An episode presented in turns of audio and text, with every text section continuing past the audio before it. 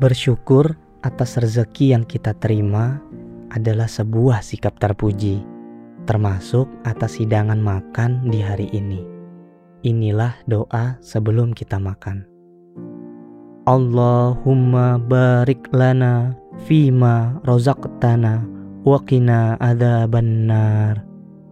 Ya Allah, berkatilah rezeki yang Engkau berikan kepada kami dan peliharalah kami dari siksa api neraka.